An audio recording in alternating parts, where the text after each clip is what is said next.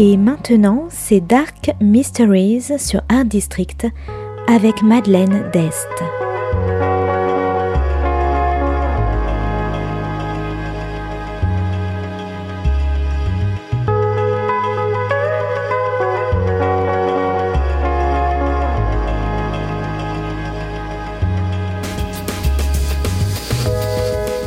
Welcome to Dark Mysteries, a book review show devoted to crime, mysteries, thrillers, and the dark side of human nature. I'm Madeline Diest. Join me as I talk about great books in the crime and mystery genre. Today's book is The Daughter of Time by Josephine Tey. Published in 1951, today's book is all about history, lies, and passion.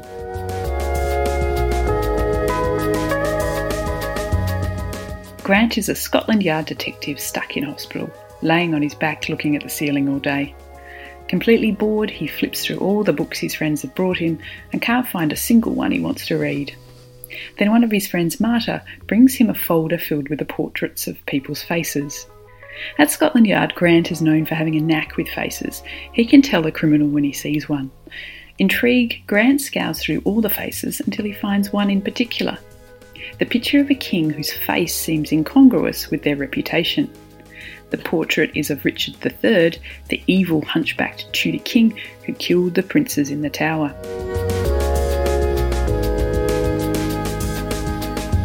Grant becomes fascinated by Richard's face and begins to doubt that Richard would be the type of man who would be capable of such wickedness.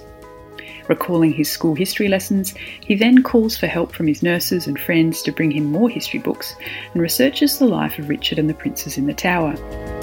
Grant begins to see the flaws in the legend of Richard III, and eventually Grant needs help which he can't find in books. Marta arranges for a young American research assistant from the British Library to visit Grant, and together the two of them delve deeper into the mystery. Using his skills as a modern day detective, has Grant found the truth about the innocence of Richard III from his hospital bed?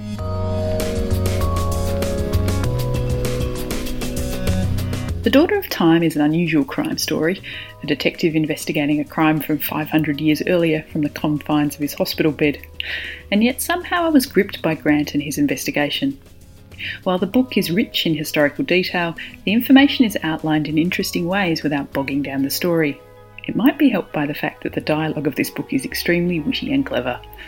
Grant himself is a gruff and impatient man, making the lives of his nurses difficult as he grumbles and whines. However, the mystery of Richard grips him, and this obsession to find the truth helps Grant recover physically as well as occupy him mentally.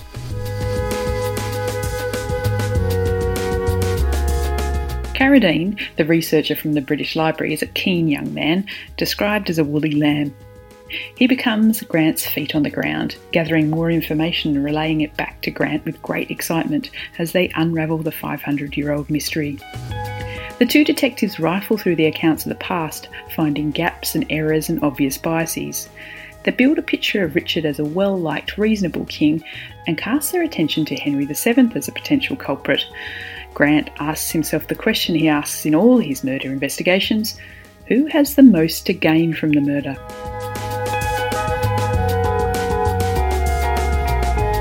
So, if you like historical mysteries, infamous kings, grumpy detectives, and eager researchers, I recommend The Daughter of Time by Josephine Tey.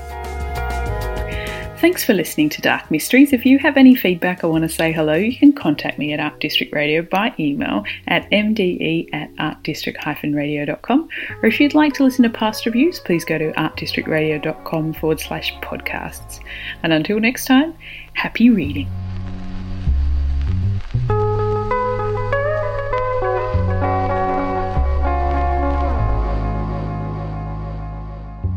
C'était Dark Mysteries sur Art District, la chronique en anglais de Madeleine Dest qui nous vient directement d'Australie.